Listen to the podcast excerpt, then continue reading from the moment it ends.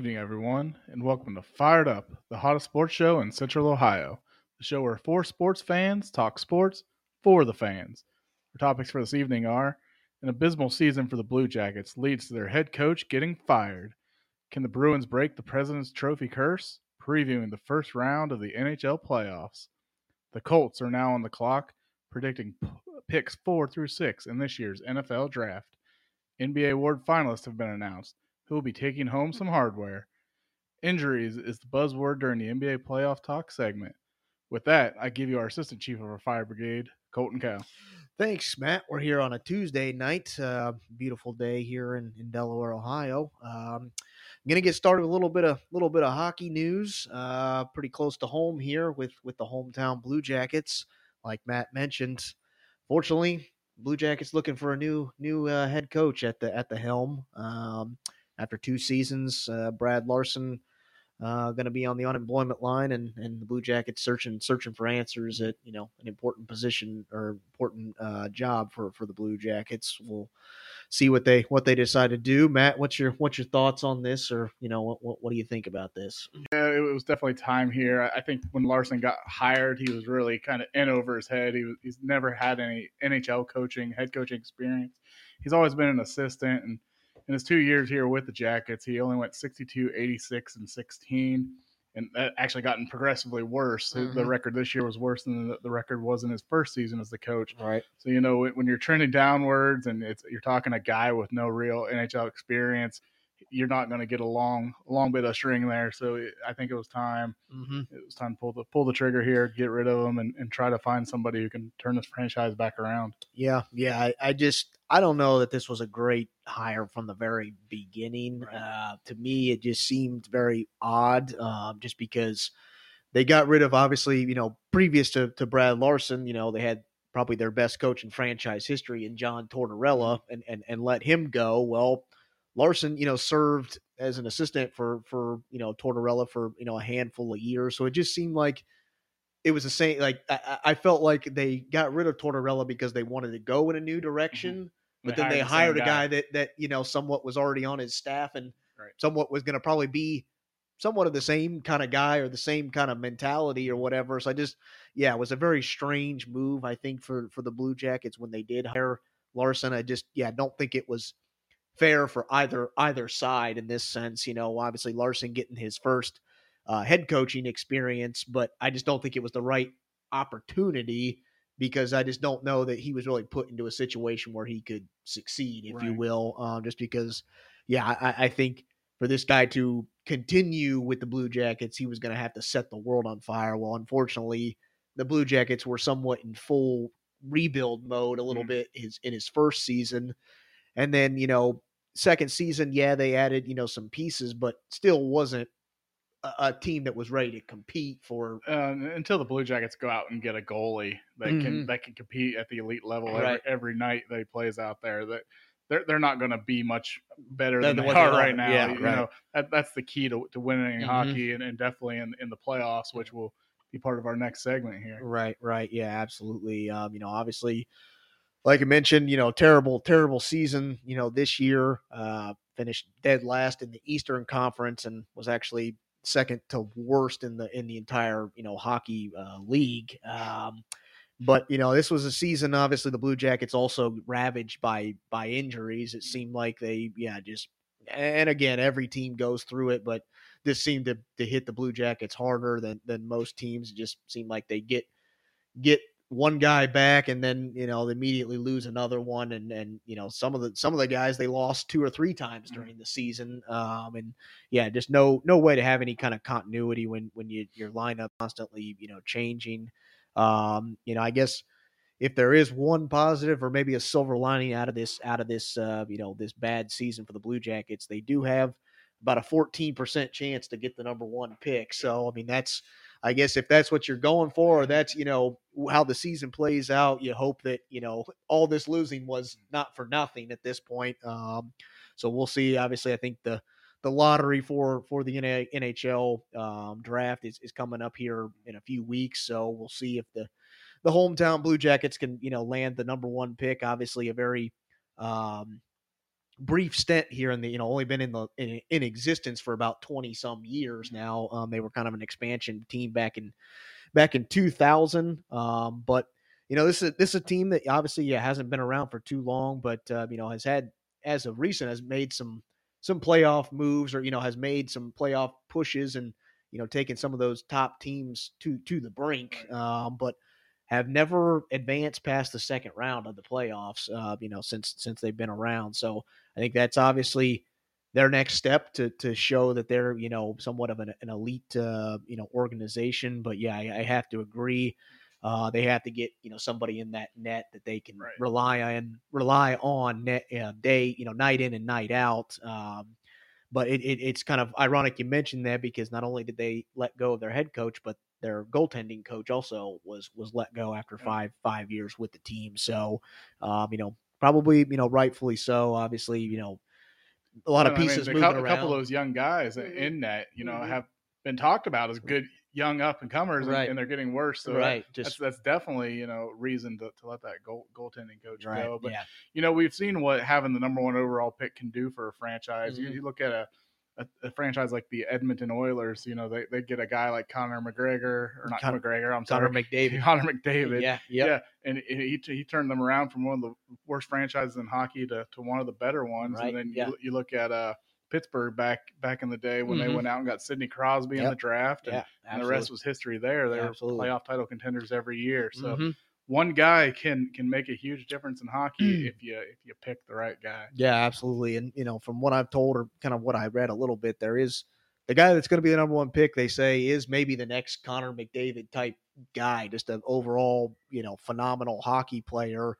Um, that you know somewhat probably teams were tanking for to to be able to have a good chance at, at drafting him, and and we'll see if the Blue Jackets can get their can get their opportunity and you know maybe turn their turn their franchise around. Um, but it'll be yeah even more interesting to see what the Blue Jackets do. You know, hiring a new head coach. What do they what do they do? Obviously, they tried the you know the assistant coach route that didn't have any experience, head coaching experience. I highly doubt they go that route again. Um, you know, they may pick up an assistant coach, who, a current assistant coach that has had previous head coaching experience, or they may go, you know, for for somebody. You know, we'll, we'll see what they what they decide if they go for more of a a, a hometown name or you know somebody a, a name that people are more familiar with Right. in in hockey, or uh, you know, obviously we'll see how the how the playoffs kind of shake out and, and you know see if there's any you know coaches in that sense that get let go that just kind of fall short of expectations and you know get get uh, let go of their their head coaching duties at their respective clubs but uh you know yeah i don't i i expect the the blue jackets to you know take their take their time a little bit on the on this one i, I feel like they may have rushed into things maybe the last time when they when they hired brad larsen um you know because there was I think more qualified guys out there, but uh, you know, just decided to stay somewhat in house and, Mhm. and and keep you know keep Larsen and, and keep him you know as the head coach and just see what he could do. And unfortunately, unfortunately, him just didn't you know didn't play out the way uh, you know I I think that both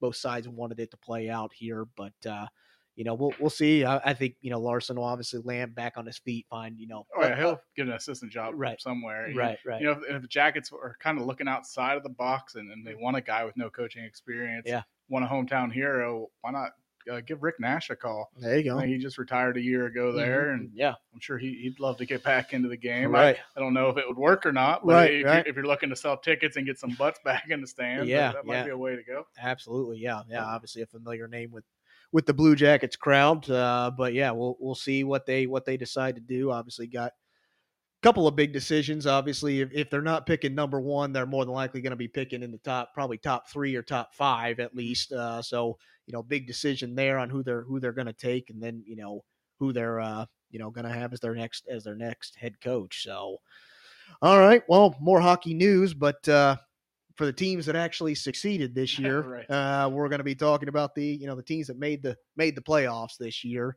Going to be previewing and uh, yesterday night the uh, got got kicked off with a with a handful of games you know happening last night. So going to just kind of run through real quick you know some of the some of the series so far and you know. We uh, kind of talked a couple of weeks ago about you know some of the teams that we thought make the playoffs, some of those positions, some of the seeding or whatnot in in the playoffs. So uh, I think we pretty pretty well nailed it Mhm, when, we- when we mhm. discussed it. yeah. Um, You know, so we'll start we'll start over in the Eastern Conference where not only the best team in the East, but best team in hockey sits right now, and that's the Boston Bruins. Uh, finished with 135 points in the in the regular season, taking on the uh, the wild card, the number two uh, wild card team in the Florida Panthers with uh, with 92 points. Uh, Bruins got got their playoff you know uh, season kicked off last night with a three to one victory in, in Game One. Currently up one nothing in their in their series, best of seven series against the Panthers. Um, you know, ironically, these two teams they tied two to two in the in the regular season. So, uh, Matt, what's your what's your thoughts on that series, or what what do you think? Any any chance the Panthers have to knock off the Bruins in this one? You know, the, I think when it comes to playoff hockey time, it's all about goaltending, Mhm. and and that's where Boston has really succeeded this year. Mhm. On, on the season, they've given up 174 goals. Now you, you look at Florida in comparison on that, giving up 272, almost 100 more goals on this season. Mhm. I, I, that's going to be almost next to impossible to overcome for the Florida Panthers. You know, I look for Boston to win this this thing easily. I, Florida can probably sneak sneak one Mhm. out of here, but yeah. I think Boston Boston wins going away. Yeah, I, I I gotta agree. I think for the Panthers to have any chance in this one, they got to get started early. In, in in starts in the first period. They I, I saw a crazy stat. They only have four wins when they're trailing after the first period. So they're not a team that likes to come back, you know, Right. come from behind. So they either got to be, you know, tied after that first period or have a lead after that first period because if not, they're not a team that likes to come from behind. Um, so I just I, I, I they need to start fast and start, you know, start quick in these in these games. Can't get down, but obviously easier said than done against you know a Boston team that I mean set records upon records of you know points, overall record, wins, you name it, they set the record Right. for it. Um, so it's obviously yeah, going to be easier said than done. Um, you know this is this is a team.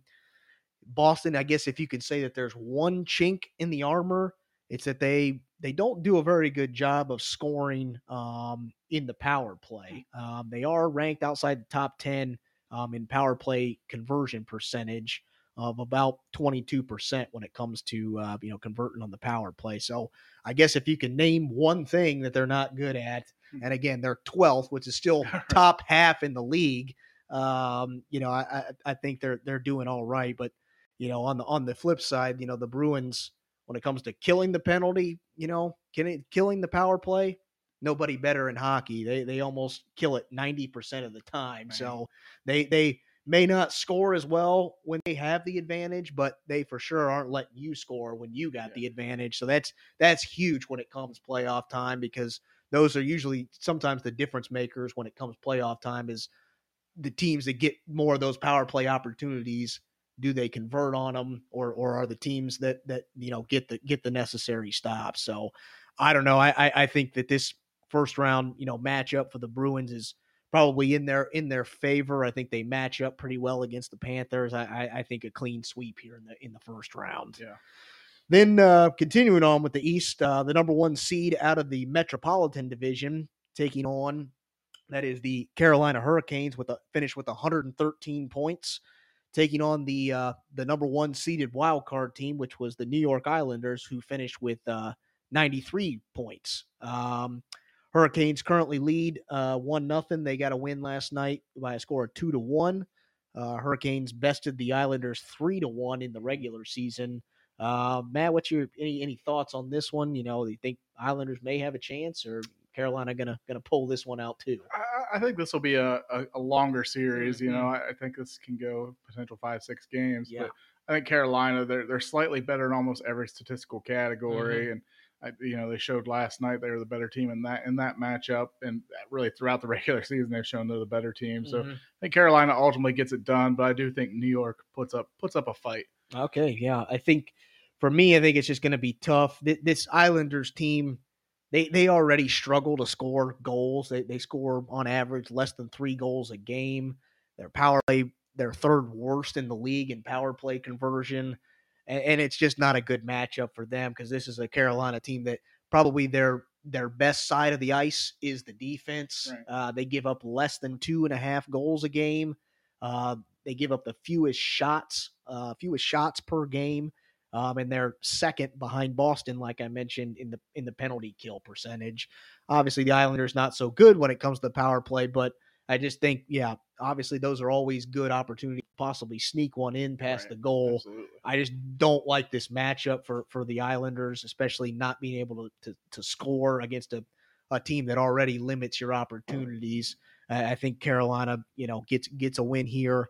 Maybe the Islanders sneak one, get get one. Um, you know, that first game was a close one, two to two to one there, but uh, ultimately, I think I think the Hurricanes uh, get the get the win in advance to the next to the next round. Then continuing with the East, I think probably the two games that to me are probably the best, the better of the two the two matchups here in the in the East, and that's um, in the Atlantic. We got the two seed, uh, the Toronto Maple Leafs finished with 111 points, going up against the three seed uh, from the Atlantic, the Tampa Bay Lightning, who finished the season with 98 98 points.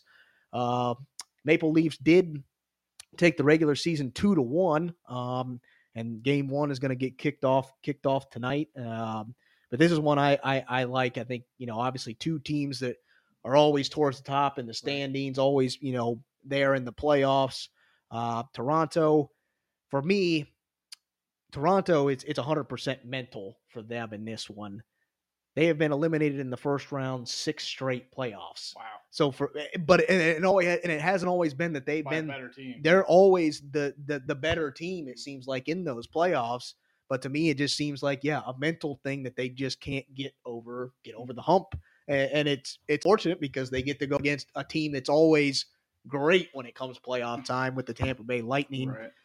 Somewhat stumbling into this into this playoffs they lost 8 of their last 12 games the Tampa Bay Lightning did um Matt what do you what do you think about this series Yeah, you know, watching this Tampa Bay team this year, they're definitely not the Tampa Bay of old. They, they Mhm. kind of struggled all season long. I mean, to the tune of, of being a number three seed. So, right right I mean, I, I guess give me that struggling every Mhm. year, especially Yeah. as a Blue Jackets fan. right But, just shy of 100 points so right but but they, they still haven't been themselves. Mhm. They, they haven't looked like that team that's going to come into the playoffs and, Mhm. and be dominant. Yeah. Like I said, Toronto did take the regular season series two games to one. right And you look at these two teams in goal this year. Toronto's given up 220 goals, Mhm. where Tampa Bay's given up uh, 32 more goals in the season, giving Mhm. up 252. Yeah. So Tampa Bay is a little more susceptible to giving up goals Mhm. net. Yep. I think if Toronto can can get ahead to a, a little bit of a lead, Yep. I, I think they can pull away with this thing. I, I think this thing probably goes the distance. So Mhm. these are two great teams. It's going to be a battle. Yeah, absolutely. And you know, it's uh, you know, funny you mentioned that because that's exactly what I had for the Tampa Bay Lightning. This is a team that's still they're still scoring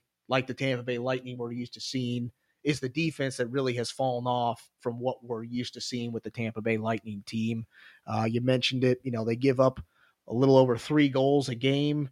But for me, that the big stat is they're giving up almost 32 shots a game, which you know for me is just yeah very very odd for a Tampa Bay team. And obviously, they got one of the best in the business in goalie and Andrei Vasilevskiy. Um, still got him in the goal, but I just think that I mean, at some point, yeah, you you, you start giving up that many shots to a, a Maple Leafs team that can really score the score the Right. puck. Uh, it, it's going to spell spell bad things for you. But yeah, I, I like this one to go the distance. But I, I think the Maple Leafs finally get over the hump. They they knock out you know this Tampa Bay Lightning team that's been a staple in the Stanley Cup Finals these last you know several years. Uh, I think that they finally get some get some probably much needed rest in the in the first round, and you know going to be watching the playoffs from the from from the couch the rest of the the rest of the way. But um, then moving over to the last last matchup in the East, uh, the two seed Metro- Metropolitan, the New Jersey, you know, surprise New Jersey Devils with 112 points, uh, going up against the Metropolitan three seed, the New York Rangers, who you know made a run to the Eastern Conference Finals last year in last year's playoffs. Um, finished the season with 107 points. The Devils took took the regular season three to three to one, um, and you know this series is going to get kicked off tonight as well. Uh, Matt, what's your what's your thoughts on this? Kind of a, a battle of you know New York, if you will, or you know Right. whatnot, the battle of the Bronx. yeah, Subway series going on Right. here, but you know, um, the New Jersey Devils they won this regular season series three games to one, Mhm. and uh, but the the Rangers have really played a little bit better statistically this Mhm. year than New Jersey. So I, those three games are kind of a, an anomaly. Mhm. Um, I think uh, the Rangers are a little better in goal Yeah. and playoff time. That's I, That's I'll, always I'll keep harping on Right, it. That's key. key, You, yeah. you have a good goaltender and you Mhm. can make a run. Right. So you know, I give I give the Rangers a slight edge here, and uh, judged by the way this game's already kicked off tonight, we're in the first period, Okay. and the Rangers are up two to nothing. Oh wow. So Yeah, no way to get you know. Obviously, the New Jersey Devils got home, you know, home ice, you know, to start, but you know, a series doesn't doesn't really start until Right, a, right. a home team loses. Mhm, so. Right. Um, so yeah, very very interesting for me. I think the key in this one, I think I like the Rangers a little bit more, and the reason why I think I think New Jersey on paper has the better team, but this New Jersey team, all of their top guys have little to no playoff Mhm. experience. And I think that's a big key. Obviously, this New York Rangers team made a big run in the, in the playoffs last year to the Eastern Conference Finals. I think that's the difference maker for me. Is this this team's a little bit more experienced when it comes playoff time because just like the NBA playoffs, the NHL playoffs, the difference between the regular season, it's a whole different elevation of, of play. And I think that that playoff experience for for me is going to be the key. I think the Rangers get get uh, you know take take the series, uh, but I think it goes goes six six games in this in this one. Not not not quite the distance, but Yeah. I think the the Devils will put up a put up a fight. But ultimately, I think the Rangers pull it out, move on, move on to the next round. All right, well then moving over to the to the Western Conference, uh, talking more more hockey. Uh, we got the best team over in the West in the Pacific Division, the number one seed, the Vegas Golden Knights finished the season with 111 points. Going up against that number two wild card in the Winnipeg Jets, uh, finished with 95 points. Golden Knights swept the regular season three to three to nothing. Um, so we'll see if you know playoff fortunes can can change if the, the Jets can pull off some magic here, or you know if it's going to be a clean clean sweep by the Vegas Golden Knights. Uh, for me, this Golden Knights team they get contributions from everybody, Mhm. and that's I think a big key in this series is they don't have to rely on just you know one or two guys. They can get contributions and, and significant contributions. This is a team that's got 20 players, 20 players on their roster with more than 10 points. Wow. Um, so that the points is, you know, goals and assists combined. They got 12 players with 10 or more goals. Man. And then they have five goalies that have at least two wins. Jeez. So you talk about depth on this Right. team. Th- There's no better team, I think, right now in hockey that has more depth than this Golden Knights team. Definitely gonna be able to withstand an injury in Right, the playoff time. right. That's huge. so I think you know, for me, that's the key. This this this Jets team, you just don't know what you're going to get. There there were times during the season that this Jets team looked like they were the best team in hockey, Mhm. and then there were other times, that, man, it looked like I don't even know if this team's going to make the playoffs. Right. Um, and so I think for me, just the inconsistency from the Jets. The, the the great consistency from the Golden Knights at you know multiple positions, multiple players. I think going to be the difference in this one. I, I like the Golden Knights to get get a clean sweep in the first round. Yeah, you, you know, I, if I look at this statistically, though, Winnipeg and Las Vegas are actually very close in Mm, almost every statistical category. Mm-hmm. Vegas did take the regular season series three games to zero against Winnipeg, Mm-hmm. but but with these two being so close and it's playoff time, you know, Yep. I, I look for this to go more than it's not going to be a sweep. I, I look for it to go five or six. Okay. But you know, I'm I'm going Vegas here, and I think the biggest difference between these two teams Mm-hmm. is uh the penalties. Las Mm. Vegas is one of the least penalized team in hockey. They've Yeah. spent the least time in the box, Yeah.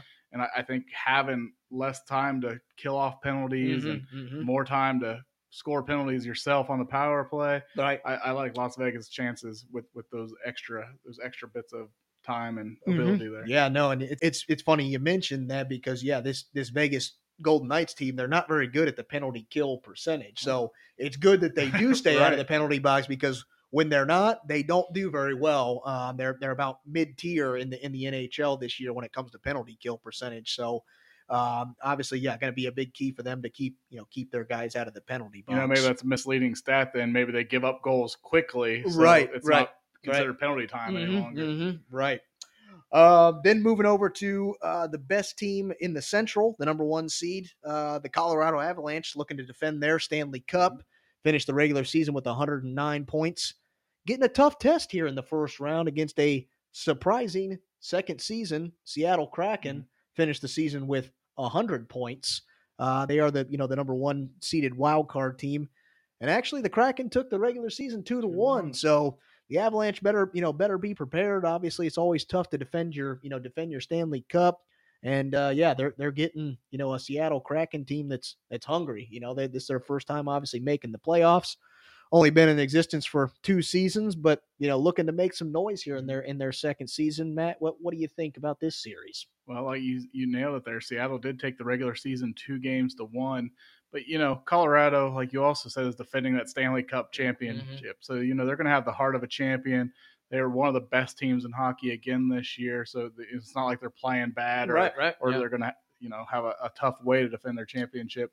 Mhm. Uh, you know, I'm looking at this again as a as a goaltending matchup, and you've Mhm. got Colorado. They've given up 223 goals this season. Seattle's given up 252, almost 30 more goals on the season. Mhm. So you know, I, I think that gives Colorado a slight edge. Yeah. But I look for Seattle to be that kind of pesky team that Mhm, mhm. you know they, they're they're getting their first taste of the playoffs, Right, so they're right. going to steal a couple victories here. Mhm. This thing probably goes six. Yeah. but Colorado's going to pull it away. Yeah, yeah. We we- you know we mentioned you know injuries. Uh, probably hasn't hit any team harder than the Avalanche. Uh, you know, unfortunate for them. Um, but uh, it's all something. They've only had four players that have played in every game this season. I mean, and, and you think about you know most teams have about you know a, a a third line, third, fourth line, or whatever. So you're talking, you know, probably 12 to 15 guys.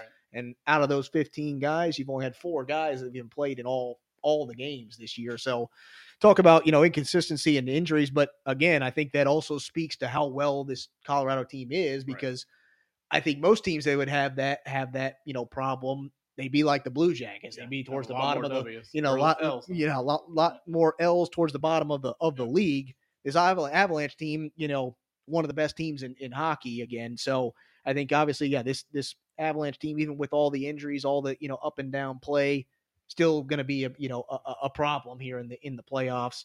I do agree. I think the Avalanche do advance, but I think the Kraken do steal a couple games here. I think I think it will go six games, but I like the Avalanche to to prevail. Yeah. All right, moving over to the last couple matchups um, in the in the West. Um, one that I'm really looking forward to here.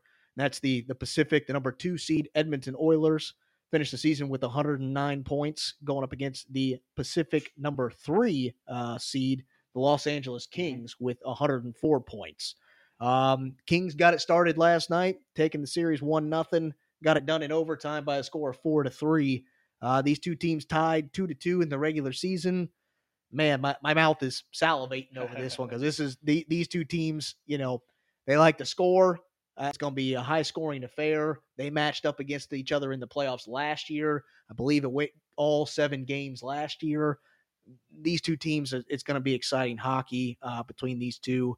Uh, you know, obviously the Kings stealing one at, at you know on on the road against the Oilers. Matt, what's what's your what's your thoughts on this series?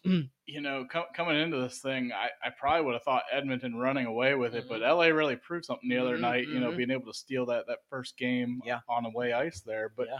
you know, Edmonton is probably one of the hottest teams in hockey here Oh, yeah. down the stretch. They they did win the last two games they played against LA Mhm. prior to the playoffs here. And you know, Edmonton's also the uh, highest scoring team in the NHL, scoring 325 goals in the season. Compared to LA, who's not too shabby themselves though Right. at 274 for the season. Mm-hmm. I think Edmonton though has just too offensive po- firepower. Mhm. I, LA did great to steal one last night. They'll, they'll probably steal maybe one more. Mm-hmm. I mean, I, this thing could potentially go all 7 but it's, it's going to be an exciting series. I think Edmonton gets over that hump this year. Mm-hmm. Connor McDavid finally proves, you know, he, he's that superstar in the Mhm. NHL and Makes a and deep run. advances rounds. Right. Yeah. yeah. Absolutely. You know, yeah. I think for me, yeah, the Kings did a good job. They they you know stole one last night, but a stat that really again the experience really sticks out to me, and I think experience when it comes to goaltending is where you really want that experience. Between the two goaltenders that the Kings use, one of them being a, a, a former Blue Jacket and, and Joonas Korpisalo, Mhm. between the two of those two goalies that they have on their roster, only nine games of postseason experience. Granted, I believe all nine games come from Joonas Korpisalo. and last time he was in the net in, in the goalie was when he, you know, they didn't win against the Tampa Bay Lightning, but it was a competitive series where they lost a handful of one score games. Uh, so he was he was phenomenal, you know, in that in that series.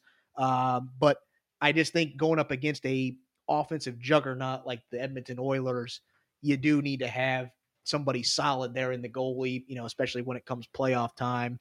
Th- This this Oilers team, they had three guys that scored hundred points this year. Uh, not too many teams can can. Yeah, there's probably not any teams that can say that.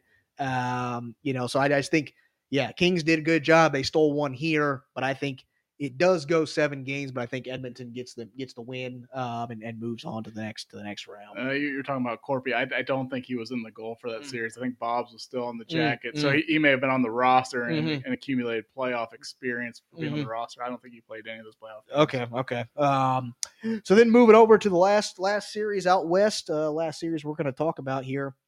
That's the uh, Central number two seed, the Dallas Stars, finished the season with 108 points, um, taking on the three seeded Minnesota Wild in the Central Division, who finished the season with 103 points. Wild got it started last night with taking a taking game one, also winning in overtime by a score of three to two.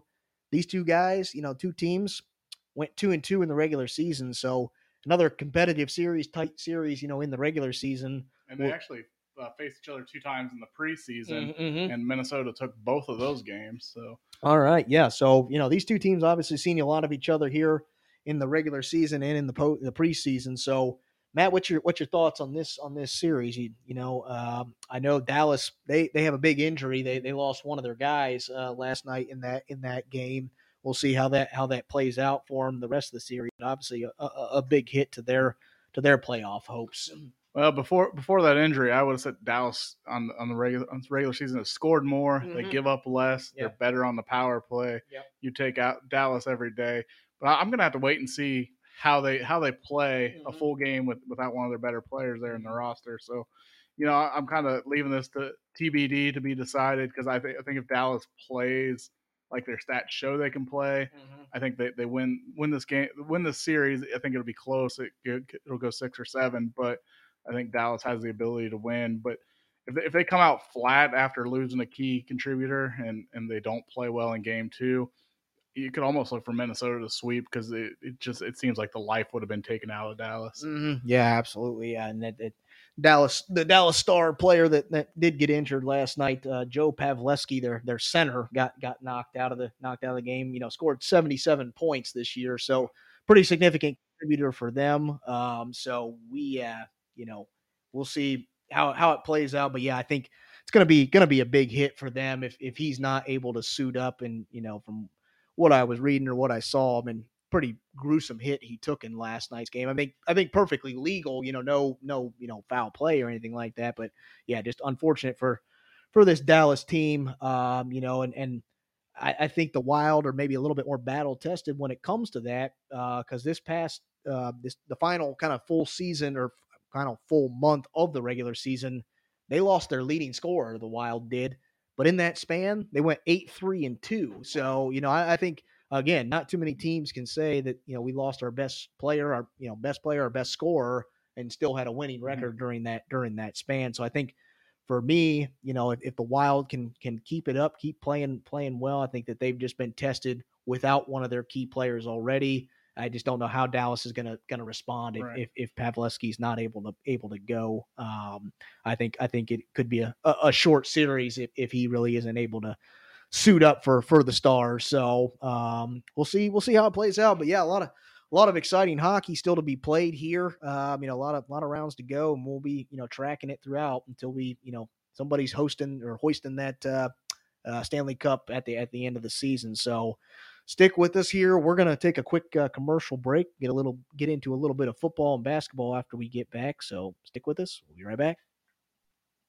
This podcast is sponsored by Podbean. Podbean is the easiest way to create your own podcast. We use Podbean to host Fired Up. Download the free Podbean podcast app to start, record, and publish your very own podcast in minutes. Podbean provides everything you need to run your podcast, and you can record and publish episodes directly from the app on your phone. Download the free Podbean app today. That's P O D B E A N. Head on over to Podbean at www.podbean.com and use the code podcast21 for your first 30 days of podcast hosting for free. Check it out.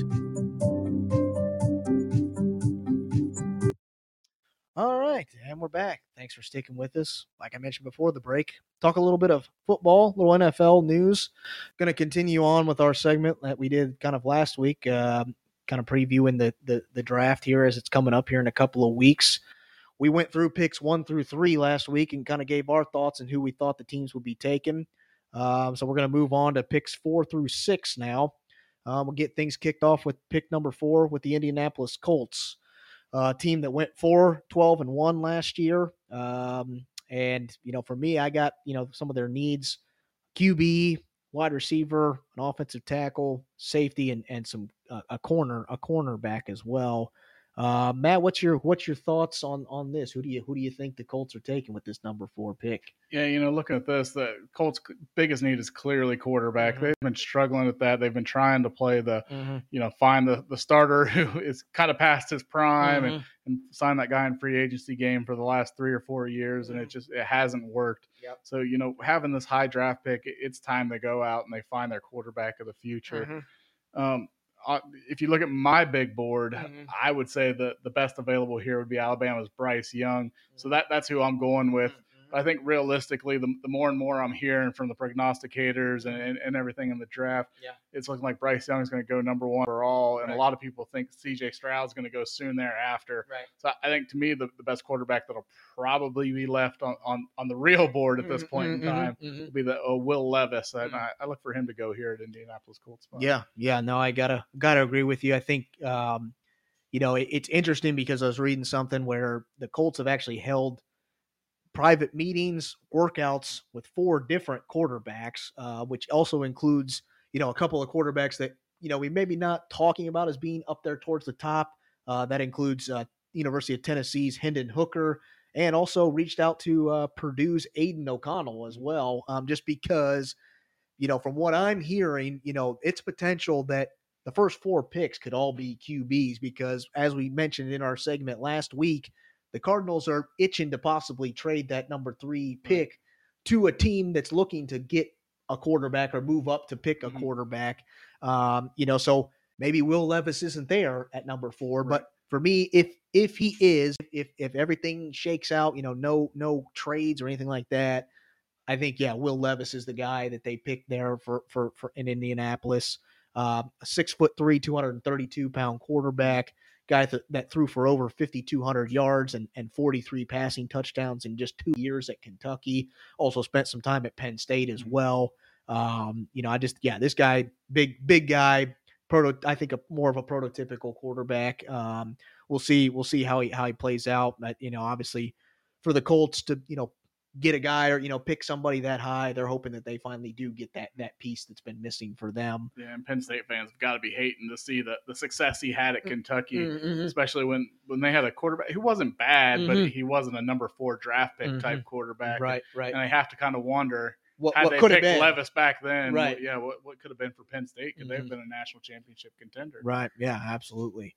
Um, well, then moving over to the the fifth pick, um, Seattle Seahawks picking with the number five pick, thanks to the Denver Broncos, who uh, you know traded them that pick when the Russell Wilson trade happened. Um, Looking great for Seattle. Yeah, and had no idea that it was going to be this high of a pick. I mean, Seahawks made the playoffs last year, went nine and eight, so you know, great for them. You know, to get the get the pick, you know, towards the top here on a team that's pretty well set, or you know, has has a lot of good pieces on on both sides of the ball. Just you know, needs to maybe one or two pieces here and there to to really be a contender. For me, I only got a couple a couple of needs for this team. I got a, a center, you know, an offensive lineman, and, and an edge rusher. And because of the need at the edge rusher, um, you know, was a guy that, that Matt mentioned, you know, coming off the board for him. Um, I got the, the guy out of Texas Tech and Tyree Wilson, you know, coming off the board here. Uh, six foot six, 271 pound kind of defensive end linebacker hybrid. Um, you know, for me, I think it just makes it makes sense. This is a Seattle team that their two kind of edge rushers um, in Uchenna Nwosu and Darrell Taylor are both going to be free agents after after next year. So no better way to pick up, you know, a new young guy to, you know, slowly start to work him into the, you know, into the lineup, get him some experience, um, and you know, drafting a guy that's got a got a high motor out of out of Texas Tech in, in Tyree Wilson. Matt, what what do you think? Yeah, you know, I, I looked at Seattle and saw some of their biggest needs to be linebacker, defensive tackle, and running back.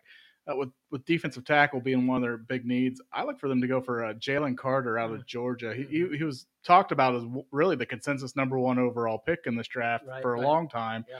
And then some off the field stuff kind of dropped him down the board. right, right. So he, he could be a real steal here at number Mhm. five and Mhm. could, could really help the defensive side of that football there in Seattle. Yeah, absolutely. We'll see. Obviously, uh, you know, he only met with the teams in the top 10. He's still betting on himself that even with all these, you know, off the field issues, he still believes he's still a top 10 pick, even with all that, you know, happening off the field. Um, so we'll see. We'll see how it plays out on, on, on draft night. But uh, yeah, an interesting, interesting pick, you know, good guy, guy that obviously comes from great pedigree there with, with in Georgia, you know, their defense always pretty solid every year. So, well, then moving over to the sixth pick, and you know who we're going to talk about last before uh, before we move on to the next the next part here. Um, number six pick, another team surprised last year, the Detroit Lions. Thank you, L.A. Rams. You know by that uh, trade for Matthew Stafford. You know Jared Goff.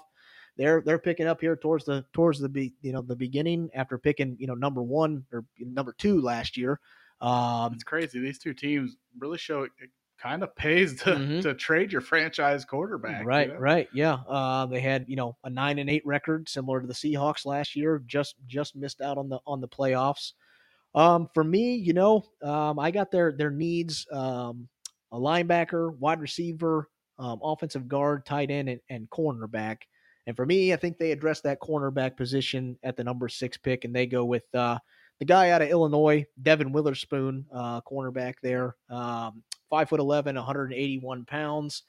Um, this was a Detroit team that gave up 25.1 points per game, which was the fifth most in the NFL last year, and they were the third worst third worst passing defense last year as well. I think they need some some help. Obviously, traded away Jeff Okudah in the in the off season, looking to you know get get kind of a solid guy back, get you know a, a lockdown corner.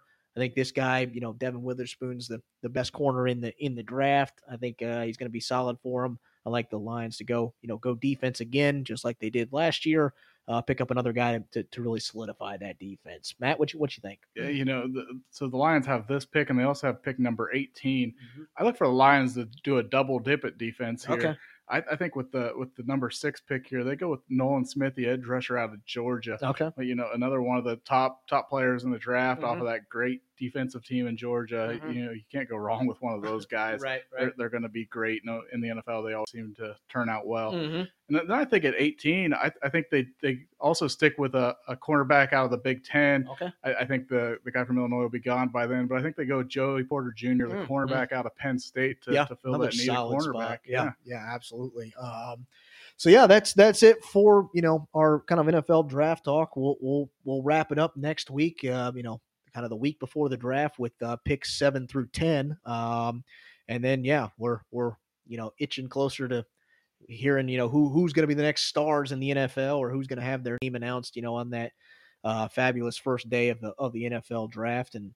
You know, even even the guy picked very last, you got to have some hope because you know Brock Purdy was the guy that got picked last in last year's draft, and look, about the situation. yeah, look how it all played out for him. So, you know, even the guys that are, you know, the very last pick of the very last day, you know, don't hang your head because, you know, you just never know what what can happen. So, all right, well, moving over to the NBA, uh, I'm going to talk a little bit of awards um, before we get into kind of continuing on with our playoff talk.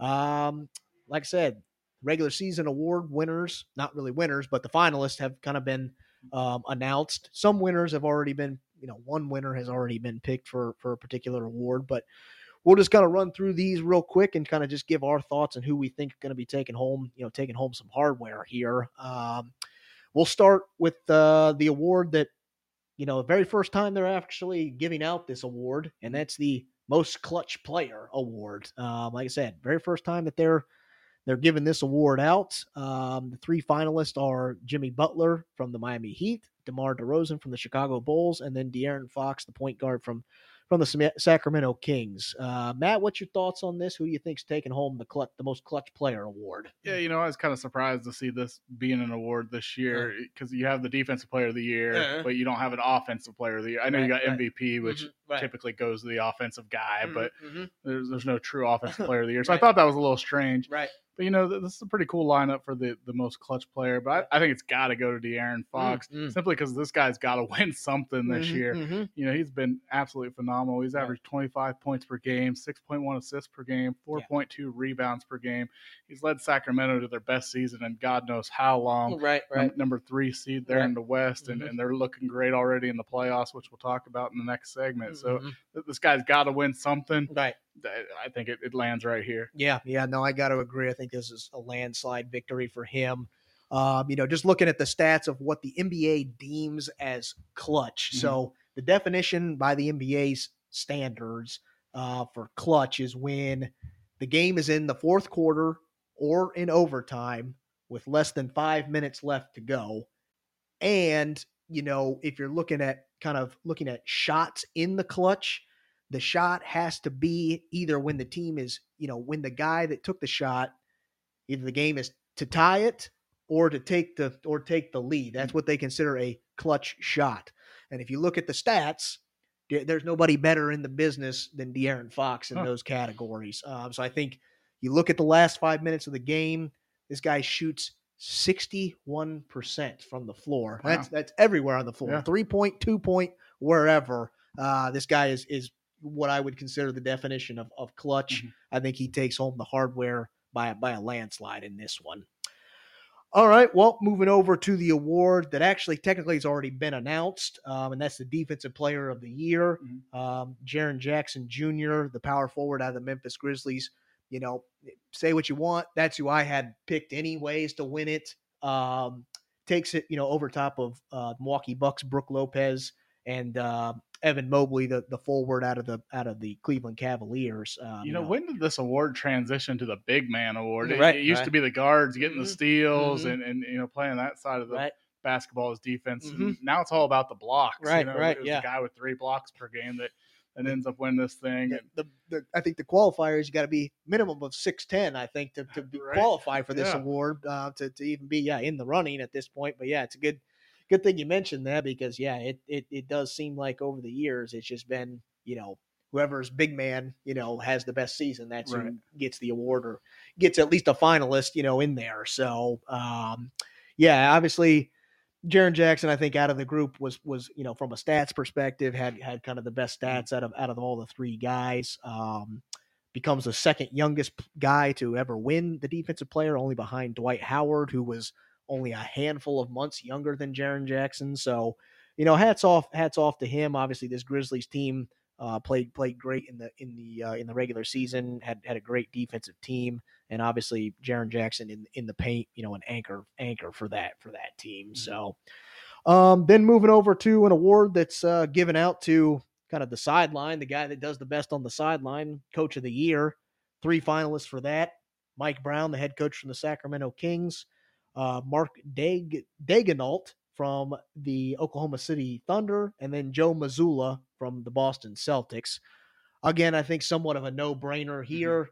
Uh, Kings phenomenal season this year. yes. I don't see how any way, shape, or form that this is not going to Mike Brown in his first year as the Kings head coach.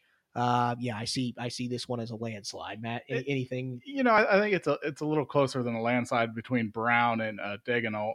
You know, Daigneault did take Oklahoma City to to play a, in. to a play-in berth, right. and, and that's a team that's kind of been struggling here the last few Mhm, years mhm. after they traded all their star power away there. Right. You know, a few a few years back.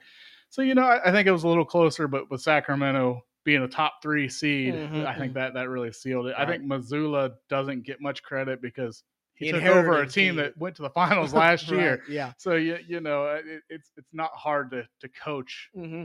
A, a superstars like that. Right. So you you know I, I think he loses a little credit for that. Uh, He did a phenomenal job with Boston though. You, you got to give him a ton of credit. But Right. this is definitely Mike Brown's award. Yeah, I think I think what you can say for Mazzulla is yeah, he did inherit obviously a great team, phenomenal team. Um, but this is obviously his first year as a head coach. Been an Mhm. assistant coach with the Celtics team, or been on that staff for you know a handful of years, but first head coaching experience. So I think Right. he may get a little bit of votes, you know, in that in that respect. But again, yeah, I think going to be tough to give it to a guy that that inherited a team that made it to the NBA Finals and made a run, you know, last year. Uh, but yeah, ultimately, I think uh, Mike Brown takes takes it home here. Yes, sir. Um, then moving over to um, most improved player. Um, right now, the finalists, you know, the finalists for that, we got Jalen Brunson, the, the guard out of the New York from the New York Knicks, um, an Oklahoma City Thunder guy that we talk about a lot, and Shai Gilgeous-Alexander. And then finally rounding it out is uh, Lauri Markkanen from from the Utah Jazz. What's what's your thoughts on this, Matt? I think it may be a little bit tighter race in this one, but uh, I got I got my thoughts. What what do you think?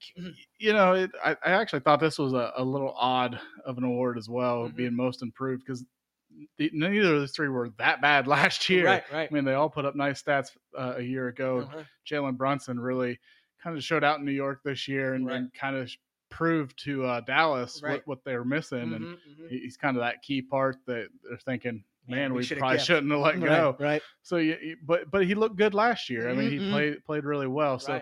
Most improved, I, I, I struggle with that because he did, he did he played really well last year. Mm-hmm. Uh, Shai Gilgeous-Alexander in Oklahoma City, he he kind of was becoming a star last year in his kind own. Of the leader of the team last year. Yeah maybe took the next step. I, I, think he did absolutely take the next step this year into actually a, an MVP contender, mm-hmm. averaging 31.4 points per game, okay. 5.5 assists, and 4.8 rebounds. Yep. So, you know, he, he actually fits into that MVP category. So maybe he did take a, a, a bigger jump. Mm-hmm. And then you got Lauri Markkanen for Utah, who's yep. he's always been a, a, pretty decent player in mm-hmm. the NBA. And mm-hmm. yeah, I, I, still don't think he went superstardom level in Utah. I mean, mm-hmm. he, he, played really well. I just, I, I don't. Yeah, I don't think that fits most improved. So out of, out of these three, I, am giving it to Shai Gilgeous-Alexander. Mm-hmm. I think mm-hmm. Jalen Brunson's close behind, but yeah. but I think this is Shai's award. All right. Well, I got a I got a dark horse maybe then in this. I, I like Lauri Markkanen to take yeah. it. I think uh, you know last year averaged about 15 points a game, and and this year uh, got his average up to almost 26 points a game. So pretty big jump in the in the scoring margin. Um, this was a Jazz team, obviously uh, finished just outside of the play-in tournament. But this was a team that lost, you know, Donovan Mitchell and Rudy Gobert both to free mm-hmm. agency last year. Was not expecting them to be anywhere close to what they what they were, and I think a lot of that has to do with with Lauri Markkanen's play. Um, he was named an All Star as well in his in the first for the first time in his career during this season. Uh, I, I think you know I think Lauri has a has an argument, but I think this one could could go you know I think Shai you know Shai and Lauri it's going to be going to be somewhat close I mm-hmm. think, but uh, probably all these guys somewhat rightfully rightfully deserve. But uh, I like I like the big man out of Utah to to take home the hardware here. So. Uh, moving over then to the newbies, um, rookie of the year, um, Paolo Banchero, the power forward out of the Orlando Magic, uh, Walker Kessler, another guy with the Utah Jazz, and then finally Jalen Williams uh, with the Oklahoma City Thunder. Um, I think one probably that's not a very close race. I, I like I like Paolo out of mm. out of the Orlando Magic to take this one. Um, Paolo averaged uh, 20 points a game, just shy of seven rebounds a game. Uh, was a big contributor to a to a Magic team that only won 22 games last year and and won um, you know improved that mark by 12. They they they won 34 games and were competitive up until the last you know few days of the of the regular season. Had you know still had a chance to make the play in. Um, so definitely a big improvement. Obviously, you know, the number one pick in, in last year's draft, um, you know, and, and, and really lived up to his potential, I right. think. Yeah, I agree 100%. This is this Paolo Banchero's award. Mm-hmm. And I, I, guess it kind of speaks volumes because the, the three guys that were up for this award were either outside looking in right. for the playoffs or right. play, playing in that play in mm-hmm, spot. Mm-hmm. You know, so did they really that much for their team? Mm-hmm, you know, mm-hmm, mm-hmm. but it's kind of a double edged sword because if you're a great rookie coming in, right. you're going to go to a bad team. Right. That's just exactly. kind of how it works. So, mm-hmm. you know, it, will be interesting to see what these guys do for years to come. But they, they all had pretty nice years. But it's definitely Banchero really mm. stood out amongst the three of them. Yep. Um, then moving over to the award given to the guy that best man off the off the bench, uh, the sixth man of the year award. Um, we got Malcolm Brogdon, the point guard from the Boston Celtics, Bobby Portis Jr., the forward out of the Milwaukee Bucks, and then finally, Immanuel Quickley, the shooting guard from the New York Knicks. Uh, Matt, what's your thoughts on this one? Who, who do you think taking home the hardware? Yeah, I got this thing coming down to Brogdon and Quickley. These yep. two are really, really similar on the mm. stats. So I, am giving a slight edge to Brogdon, though. Mm-hmm. He averaged 14.7 points per game, game 4.2 rebounds per game, 3.7 assists per game. Yeah. And he, he helped uh, you know, lead the Celtics to the second best record in the Mm. NBA. Mhm. I, I think just the records of the two teams alone make that slight difference because these these two te- these two guys were almost identical stat wise. Mhm, mhm. So I, I just think the the team success Right. gets gets Brogdon over the edge here. Yeah, well, I gotta disagree. I think uh, I like I like Quickley to get this one, but yeah, I think it's probably one A, one B. You Mhm. know, they they they could it could go to either one of them, and I don't think anybody would be disappointed. Um, you know, this is obviously a Knicks team that's had you know some success this year. Uh, they won 47 games in the regular season, which is the most that they've won since 2012, 2013. Um, I think something that, that sticks out to me is that Quickley actually got the chance to start in, in several games.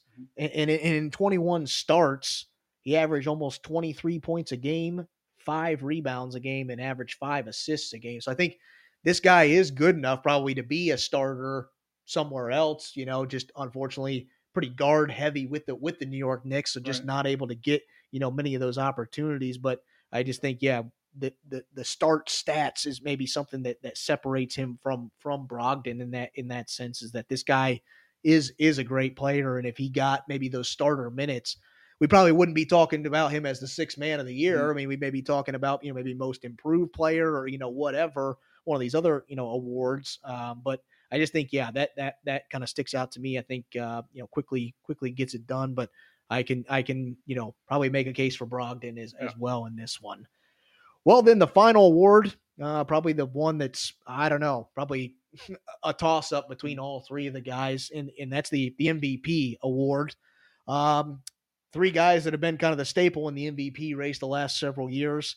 Obviously, the the winner of the last two in, in Nikola Jokic, the center out of the Denver Nuggets, uh, Giannis Antetokounmpo, the power forward out of the Milwaukee Bucks, and then finally rounding out Joel Embiid, the center out of out of Philly. Uh, Matt, who do you think's your MVP here? Obviously, three big men. You know, again, somewhat uncommon in today's NBA, but you know these guys have been been in that race here the last Mhm. several years.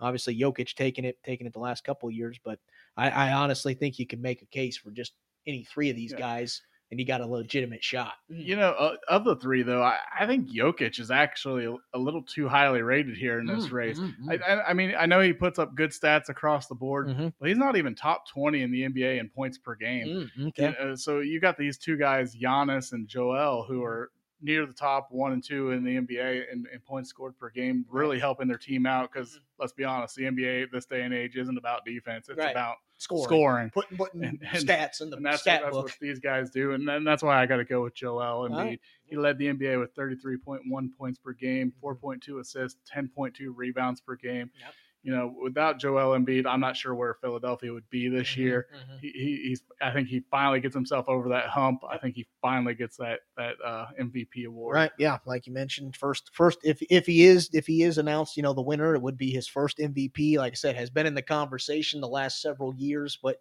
just has not gotten enough votes to to, to take it home. But for me, you know, a, a- a s- you know stat that sticks out. I think uh, you know talk about points. There was a span, and I think this is what pushes him over over over the top over these guys. Late season in March, about ten games between March second and March twentieth where this guy averaged 36 points a game, Mhm. shot over 60% from the floor, um, and then added another phenomenal game in April against a great Celtics team, scored 52 points and Mhm. grabbed 13 rebounds. So for me, this late in the season to still have that much, you know, energy, that much, you know, still left in the tank, Right. I think is what really puts him over the top with some of these other guys that probably just played more consistent throughout the year, but Embiid really made that late season push, maybe, you know, change some of those on the fence voters, Mhm. really, really, you know, uh, upped his chances. I think, I think Embiid gets it done here and gets, gets his, uh, you know, his illustrious MVP award that's kind of, um, you know, suited him, you know, the last couple of years, but just again, hasn't had the ability to get enough votes to, uh,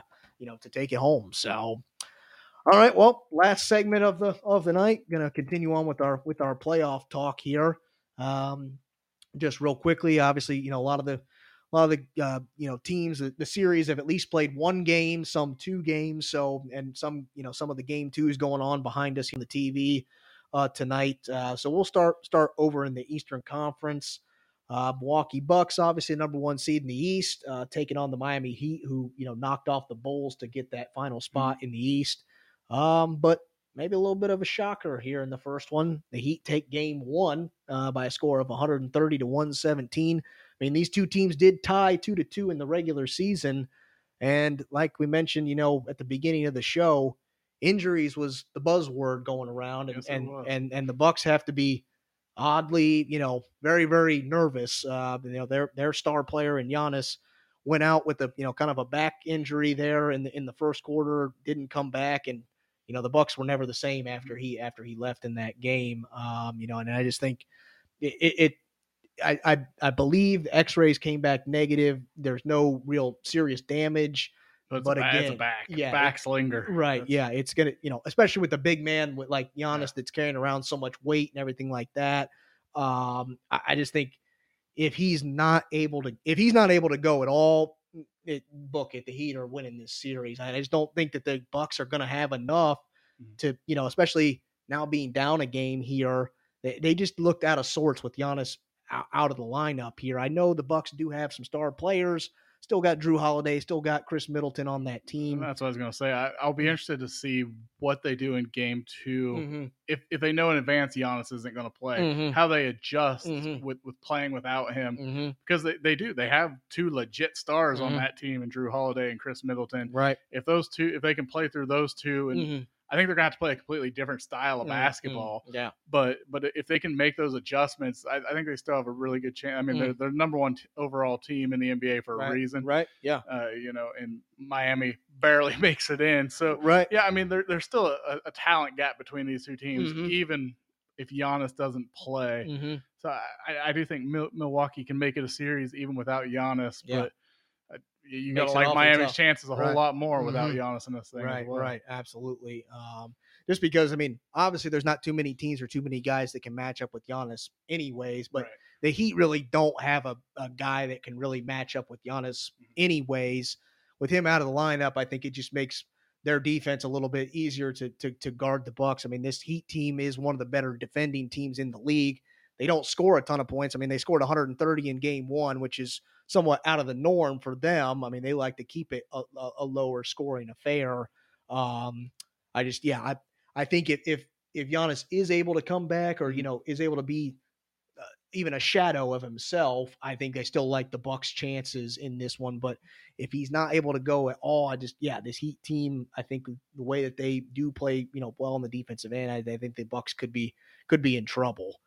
Um, then moving over to the the number two seed Boston Celtics taking on the Atlanta Hawks. Celtics win game one by a score of 112 to 99. They lead the series now 1 1 0.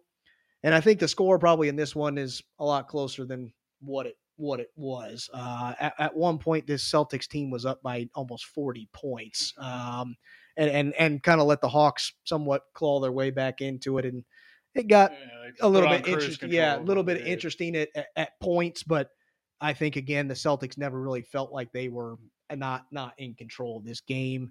Uh, I, I you know talked about it when we talked when we kind of previewed the series. I don't think the Hawks really have much of a chance. Boston just too good, too many guys you have to defend. Right. I, I just don't like the Hawks' chances. I think a clean, clean sweep from them. Um, I think the, the, they're playing right now. Actually, the Celtics and the Hawks are playing right now um, in, in game two. Atlanta's down about 15 at this point. It, Yeah. It's not looking like another good night Right. for Atlanta. Um, so I like the Celtics' chances to win to win this series, a clean sweep. Matt, any any thoughts on that one? Or, yeah, yeah, after watching that that first game of the, of the series, it's it's Boston Mhm. easy. There's just too big of a talent Mm, gap. mm, Atlanta doesn't have much beyond Trae Young Mhm. to, to really compete in this kind of atmosphere. mhm. And yeah, you know, kudos to them for getting here to, Right, to be able to play in this Mhm. series, but they're not going any further. Yeah, yeah. And then another another series in the East that's uh, you know, looking like a like a sweep possibly, and that's the Philadelphia 76ers with likely MVP Joel Embiid uh, up 2 nothing against the the Brooklyn Nets. Uh, both games 76ers have won, uh, game 1 and game 2 on on home court. Now the series switches back, you know, switches over to Brooklyn. Game 3 on on Saturday. Um, or actually on Thursday. Um, Matt, do you like the Nets' chances here in this one, or you know think that they might be able to steal at least one in this series, or you think a clean sweep for for for for the 76ers? Nah, I, I said kind of coming into this thing, I think it's probably going to be a clean sweep. Mhm. You know, the, the the record for for Brooklyn speaks to two guys that aren't even on that roster anymore mhm, that mhm. did a lot of the heavy lifting to get them there. Right. With Durant and Kyrie Irving Right. both out of town now, Mm-hmm. it's it's just a completely different team. It's a lot of young guys, very little playoff experience. They're Mhm. still learning how to play together. Yeah. This isn't the time or the atmosphere to, to be doing that. Mm-hmm. I, I think I think uh, Philly runs away with this thing Mhm. 4-0. Yeah, I gotta gotta agree with that. I mean, it, it seems like game one, somewhat of a higher scoring affair. The 76ers still won the game. Game two was a very low scoring game, and the Nets only scored 84 points, um, and, and the 76ers only scored 96. So in an NBA game, that's pretty pretty low scoring. But yeah, two different contrasting styles of game, and the 76ers were, were able to come out on top in both of them. Uh, I mean, I just yeah, I don't like the Nets' chances here they don't really have an answer for for Joel Embiid, and, and he's he's playing great basketball. So like the 76ers to move on in this one. Um, and then you know a series that's somewhat you know going to be interesting, I think, and, and and close to home here with with our Cleveland you know hometown Cleveland Cavaliers, the number four seed over in the East taking on the number five Knicks, and we got the the game two going on right now behind us here uh, in the in the studio, but the Knicks took game one by a score of 101 to 97, a game that I mean battle. was phenomenal. I mean, probably the best game you know of the of the playoffs, or you know up there towards the top. Um, you know, and, and a back and forth battle that the, the the Knicks somewhat were in control the whole game, but the Cavs just kept kept clawing. They never Mhm. really gave up, kept kept pushing in that one. But you know, ultimately down the stretch, the Knicks able to hit a, hit a couple of clutch shots. You know, down the down the stretch, uh, Jalen Brunson was phenomenal in that game one. Donovan Mitchell was phenomenal in game one for for the Cavaliers, scoring 38 points. Just didn't get anybody else that that really stepped up to help him out there. Um, and, and Julius Randle, you know, suited up in game one, looked looked pretty pretty good for you know coming off a almost like a two week uh, layoff or whatever. He looked looked pretty good early on for the for the Knicks. Uh, He's going to have the legs for a whole series, Mhm, though, is right, going to be the right, question. right. But Tonight, he's not looking all that spectacular. right, right, And you, you got Cleveland up uh, about 12 points here, getting Nice. close to heading into half. So yeah, yeah. Cleveland Cleveland's uh, doing a real good job trying to tie this thing at one game apiece. Mhm. But, you know, you got to credit New York. They stole one on the road, Right. and, and that's that's the That's biggest huge. biggest key to playoff success. You Mhm. can steal one or two on the road, and it becomes a whole lot easier to win a series. Mhm. I, I think this thing probably goes six or seven. Yep. These two teams are so close on paper Mhm. against each other. Yeah. And they're four or five for a reason. Mhm. This thing's going to be one heck of a contest. Yeah. Yeah. I, I look for this thing to go close to the distance. Yeah, yeah, absolutely. Well, then moving over to the to the Western Conference, uh, got the number one seed Denver Nuggets, uh, getting their getting their series kicked off against the number eight seed Minnesota Timberwolves, who snuck into the snuck into the playoffs as that last seed in the West, uh, knocked off the Oklahoma City Thunder in the uh, the final play in game. Man, the Nuggets looked good in Game One. Uh, this was this was a team that actually tied two to two in the regular season with the Timberwolves, but no doubt they won this one. Beat the beat the Timberwolves by almost 30 points in this game. Uh, so they got the series lead one to nothing. Uh, got a little got a little chippy in that in that game one, um, but I think that might have been maybe the spark that the Denver Nuggets needed um, because there were comments made by their coach, you know, throughout kind of the last you know maybe quarter of the season that he thought this Nuggets team was playing kind of soft, wasn't playing you know like they like they had to start the season out.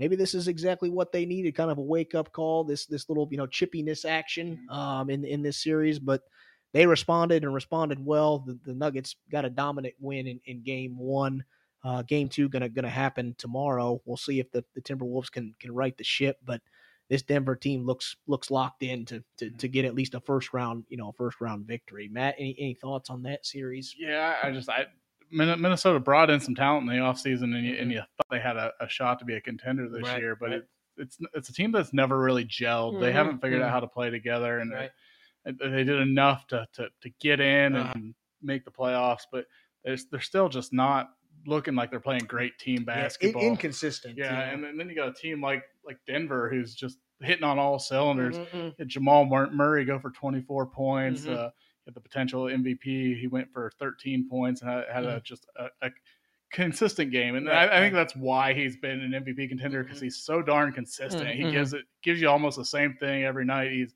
a double almost- double, triple double machine. Right. In almost know. every facet of the game. Yeah. He's contributing on the rebounds, the assists, scoring. I mean, he does a little Mm-hmm. bit of everything for that Denver Nuggets team. I think that's, you know, obviously, yeah, kind of a, a go go gadget kind of guy where he just, yeah, can do a lot of different things as a seven footer Mm-hmm. and, you know, nonetheless. So, yeah, this, this Nuggets team looks locked in. Yeah, I'm, uh, I'm looking at a sweep in this thing. all right. Well, then uh, moving over where things I think get a little bit more interesting here in the Western Conference, the number two seed Memphis Grizzlies taking on that number seven seed Los Angeles Lakers, and the Lakers taking Game One uh, in Memphis by a score of 128 to 112. Again, injuries, you know, for for you know this team. Ja Morant breaks his, you know, injures his hand in Game One goes out in that one, and that's when the Lakers go on a go on a run right after he, you know.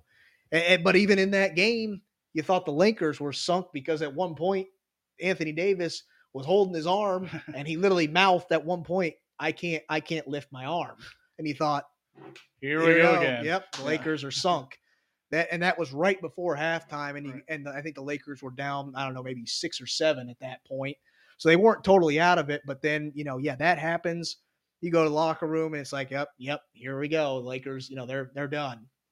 He comes out of the locker room and Plays like plays, plays a phenomenal second half. And but unfortunately for the Grizzlies, they lose their superstar in Ja Morant. And from what I'm hearing is, you know, probably not going to be able to play in game 2 Mhm. tomorrow. A crucial game two for this Memphis team that, you know, obviously loses one already on on home court. You don't want to go back to LA down two nothing. Well, and you don't want those veterans to, Right. to have the chum in the water. You know, Mhm. just a shark waiting to waiting to attack with, Right. with the blood in the water. There, Yeah.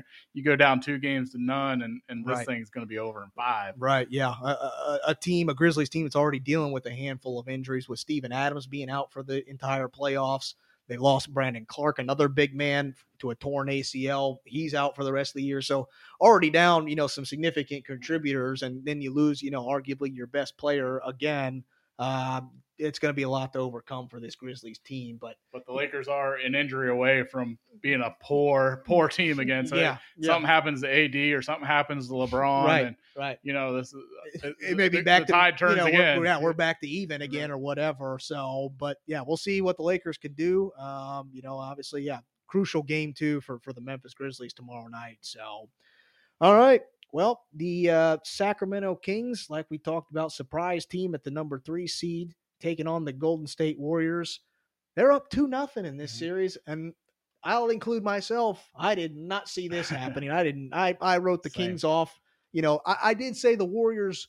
I did say this series was going seven games, but I thought the Warriors were were gonna gonna get it done.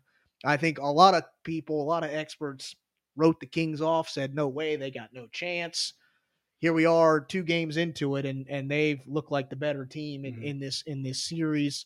Um, but we haven't switched home court yet. Right. so- We're going back, you know, obviously going back to Golden State where they are phenomenal at, at home. Um, but yeah, it'll be interesting to see. Obviously, game two, things got a little bit chippy in that one. Uh, Draymond doing what Draymond does, you know, stomping on another person, you know, the, another player's chest, uh, you know, trying to get himself, you know, somewhat motivated to go and get, you know, a little bit of uh, extra motivation, I guess. Uh, Um, they're talking the NBA may suspend him for some playoff games Right, here after right. that incident. Yeah. So if that happens, I'm not liking Golden State's chances Mhm. at all. mhm. But you know, the the big story in this playoff so far for for the Sacramento Kings has been uh, Fox's play. Mm. There is not a player on Golden State that can pick Guard him up off the dribble. No. He, they just cannot He's guard like, him. He's like a bottled piece of lightning. Yeah, He's- he just nobody can stay in front Right. of him. I, I think really the Warriors would be better off playing a defensive stopper and, Mhm. and you know putting somebody in that may not score, but Mhm. find their best defensive player and put Mhm. him on them Yeah. and, and do what you can to slow him down. Right. Right. That- yeah. I think that's going to give them their best chance. I, Mhm. It's not that they need to score hundred points; hmm they need to slow him down. Right. Right. Yeah. And you know, this this you know Golden State they don't they don't want to get in an up and down contest with this Sacramento. The Sacramento Kings they can score the ball. That's Mm-hmm. Right. not the problem. The problem is on the other half. They they are not a very good defensive team. They they do not play defense. They are towards the bottom half if not the bottom third of the league when it comes to defensive stats. So you do not want to get into an up and down, you know, kind of running match with this team. You got to sit down and play defense. You know, I know that's hard, hard to do, or you know, a word that nobody talks about in the NBA. Um, but you know, when it comes playoff time, that usually is the difference. Is is you know teams that actually get motivated to play, you know, defense a little bit more are the teams that that continue to move on in in the playoffs. So we'll see. Obviously, yeah, the series uh, shifting down, you know, staying in California, but you know, shifting to Golden State here for for games three and four. Uh, game game three is on Thursday, you know, Thursday night. So we'll see if the the Warriors can can right the ship without you know possibly one of their you know one of their glue guys in in uh, you know Draymond. So we'll see what uh, what the NBA decides to do there. Then the uh, final series over in the West. Again, another little bit of a you know surprising game one. Uh, Phoenix Suns um, taking an L in game one by a score of 115 to 110 to the to the Los Angeles Clippers. You know, Matt, do you think do you think the Suns are in trouble in this one, or you know, think they right the ship in game two? I'll tell you the, the biggest surprise of that game was Russell Westbrook, Mm, a, mhm. a guy kind of showing some signs of his Mhm. old All Star Mhm. self in that game. You know that that was that's going to be a key for LA Mm. if, if he can continue to play like that, Mm-hmm. and then if they get Paul George back on top of that with Mhm. Kawhi Leonard, Mm-hmm. holy cow, that, that's a team that you may be talking about A dark for the horse championship. yeah, dark I horse mean, NBA wow. finals. Yeah. So yeah. you know, if they can keep playing like that, Yeah. the Suns better look out. Mhm. I mean, I know they got a ton of talent on that Right. team, but they still haven't really figured out how to play together Mhm. yet either. And so you know, it, it's going to be interesting to see what happens. Durant's got the heart of a champion though, Mhm. so I, I think that's going to help. You got Chris Paul who just wants to be there more than Right, anything in the right, world, but yeah, doesn't have that playoff success. So right. I, I don't, I don't know what to make of it. This, Mhm. this is going to be an interesting series. Yeah, absolutely. You know, you mentioned it. Uh, you know, unfortunately, I it, it sounds like Paul George is not going to suit up at least in this first round at all. Um, it sounds like yeah, the knee injury just still still bothering him. You know, not not able to to suit up or whatever. But and I'll include myself in this. I I gave the Clippers no chance whatsoever Right. if Paul George wasn't able to suit up. They came out and shocked me and you know surprised me taking game one, and I think that's you know, obviously always a key going on the road, getting a mm-hmm. key victory on the road against a Suns team that, yeah, I think a lot of people as are, are, are, you know, picking to make a run here in the Western Conference after making the trade for Kevin Durant at the trade deadline. But again, just not a lot of time on the court with, with all those pieces. You know, what we'll see how it, how it plays out. Uh, they, they also have game two tonight. Um, so we'll see if they can right the ship, you know, the Suns can right the ship and you know go go to LA, you know, tied one to one, or if they go to LA down two nothing um, in this in this one. So it's uh, going to be interesting. Obviously, yeah, playoffs continue to you know push forward both in the NHL and the NBA.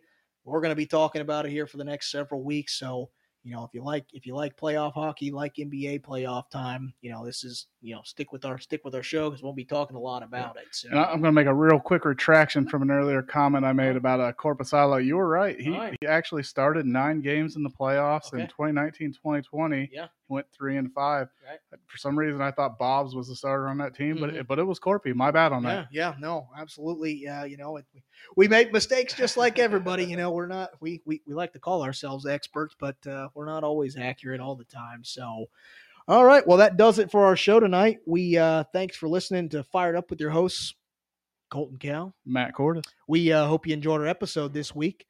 And if you want to hear other topics for future episodes, or you know, you just got a burning sports question you want to hear us talk about on the show, feel free to reach out to us on our different social medias.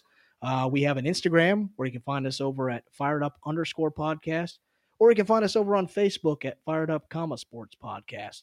And as always, you can head over to our website at www.firedup1.podbean.com where you can find all of our past episodes and you know just a little bit of information about the show. Um, you can also find all of our past episodes and even this episode uh, posted on all of our uh, you know different uh, podcasting platforms. So Apple, Google, Spotify, Pandora, pretty much where anywhere you can listen to a podcast, you can find our show. So appreciate y'all listening, and as always, stay, fired up.